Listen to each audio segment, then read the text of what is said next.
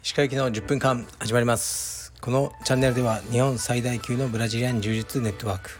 カルベディエム代表の石川行きが日々考えていることなどをお話しします。こんにちは。月曜日です。皆さんいかがお過ごしでしょうか？えー、関東は梅雨入りねもうしたはずなんですがそんなに雨が降ってなくてまあ今日もいい天気ですね。すごく。今のところ空梅雨という感じですね。で僕は今日は2週間に1回行ってる、えーと、大手町リーレクリニックさんに行ってまいりました、えー、テストステロンを打つためですね。注射ホルモン注射ですね。でこれがすごく低いということが分かって打ってるんですけどまあ途中経過というかあのと前回もちょっと血液検査をしたらえっとねすごく低かったみたいでえー、っと以前ね打ち始めた時よりもあの低い値が出てましたね。だか結構1日とか数日の間にその数値が変動するらしくてまあ、すごく低い部分で採血したようですけど、まあ、それにしても低いと言いましたね。なんか8.5っていうのが一つ基準があってこれ以下だと重症のもう更年期障害というふうに診断されるのが僕6.5とかぐらいしかなかったですね。だからこれだけ低かったらもう全く気力とかやる気が湧かないでしょう。まあ言われたんですけどね。うん。湧かないですね。別にその悩みとかはないんですけどその気力があるかないかって言ったらそんなんないですよね。気力は。はい。まあでもそんなねめちゃくちゃイライラしたりとかもないんですけどうーんどうでしょうね。みんながどうなのか分かんないですけどまあたまにこうね、まあ、なんだろうな毎日。と思うことはありますね。はい。でもね、生きていくしかないんで、はい。また頑張って注射打ちながら、えー、っとね、やっていこうと思いますね。やっぱり大事なのは、こう、プロジェクトですよね。僕だと、まあ明日取材があって、自分自身も楽しみにしてる取材があるし、えー、っとね、あと今、新道場のことをよく話してますよね。そのプロジェクトはやっぱ大事なので、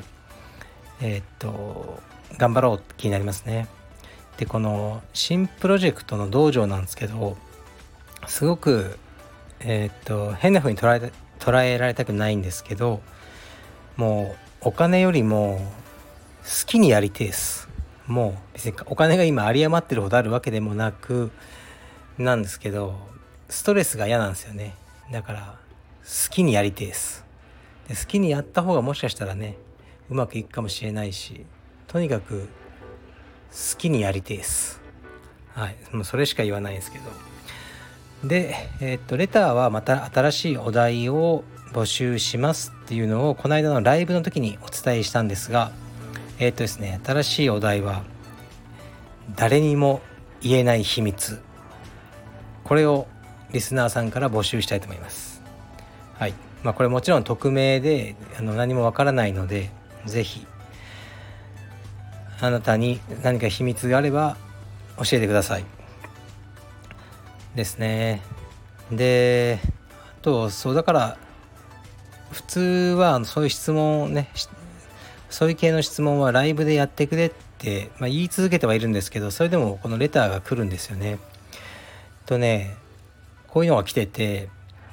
えっとななぜ知りたいのか分かんないですけどもしかしたら同じ人かもしれないですけどカルペディエムの仙台支部仙台道場の現会員数を教えてくださいってなりましたね。まあこれね僕が言うことではないと思うしそんな把握もしてないんですけどたまたま代表の渡辺和樹がおそらく1週間ぐらい前に現在70名か80名になりましたって SNS であの一般公開で書いてたので言っていいと思ったんですけどそれぐらいいるみたいですねすごいんじゃないですかうん。1年ぐらいでえー、っとね100人に行けたらいいですね。100人になったらまた行くよみたいな約束みたいなのを僕の YouTube チャンネルでやりましたよね。まあ別に来なくていいって言われるかもしれないですけど100人になったらまた行きたいなと思ってます。でまた多分同じ方かなって同時に届いたようなレターでカルペディエムのそのフランチャイズに入るメリットは何ですか？っていう質問がありましたね。これはですねうーんカルペディエムのフランチャイズの支部長になるとメリットは僕と話ができることです。はい。で今お前何様のつもりだよと思った人はやらない方がいいと思いますね。そういうことだと思いますね。支部長たちとは僕は話すし呼ばれれば行きますけどうんそれ以外の人に時間を作ったりはまあ積極的にはしないですね僕は。そんなにお前と話すことに価値があるのか、うん、と思う人はもう ガビディオの支部長にはいないと思いますけどね。まあ分かりませんが。えー、っとでまあこの間もねダスキンの話をしましたね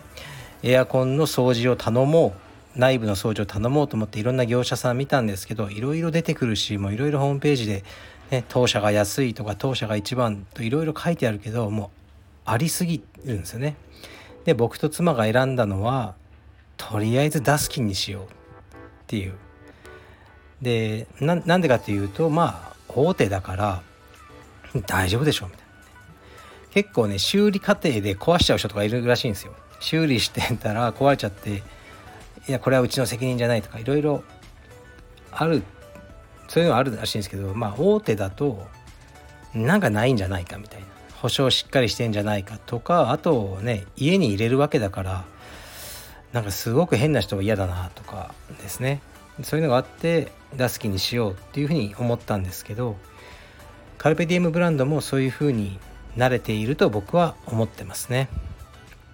なんだかわからないとこよりも、まあ、カルペディエムだったら大丈夫なんじゃない？と思っていただけるブランドになってるとは思います。ですからあのそういうメリットがあるのでえー、っと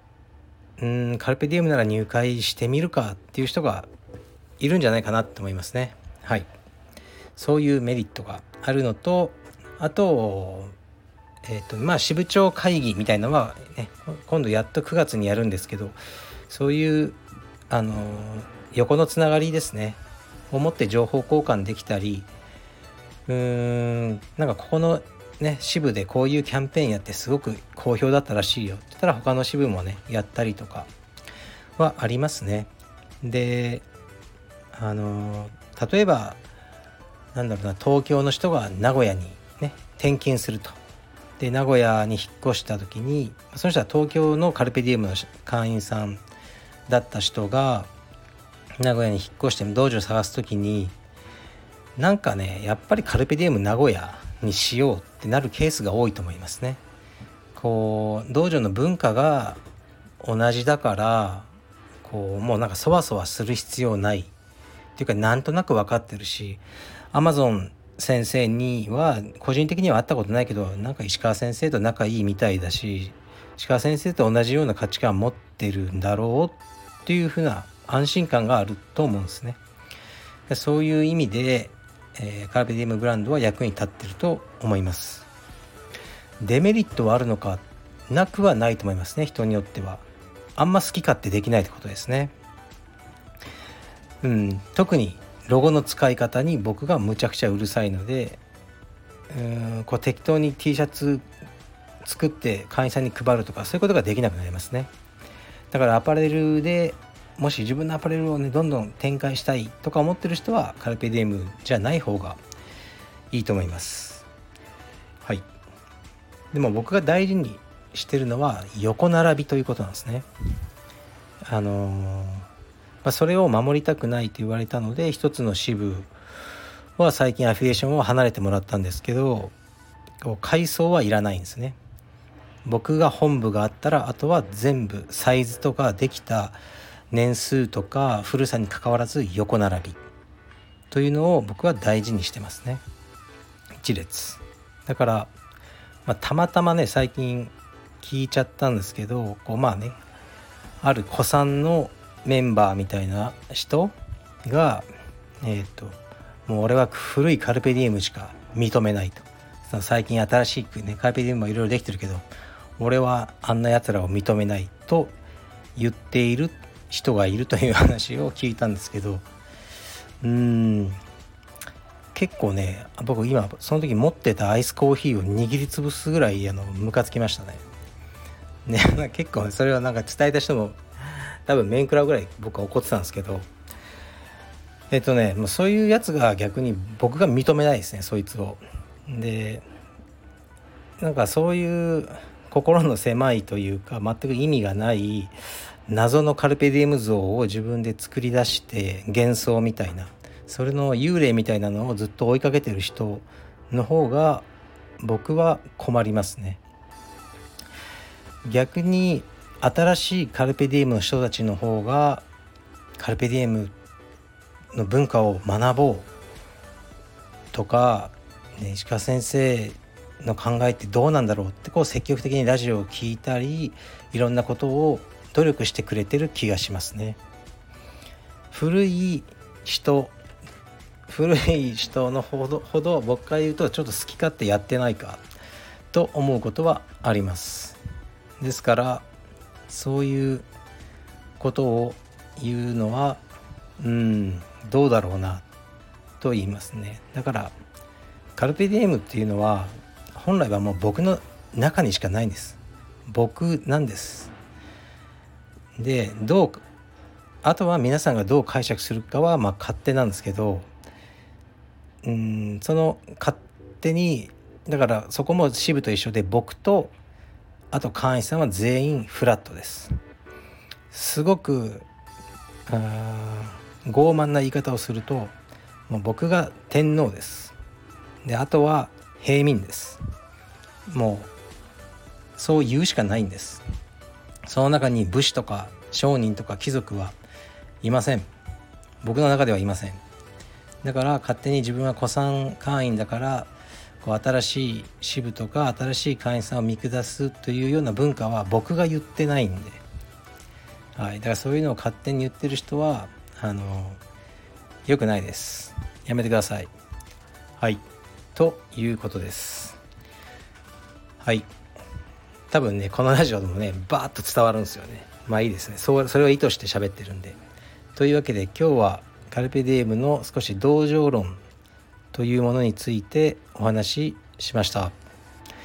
テストステロンをギンギンに打って元気になります。失礼します。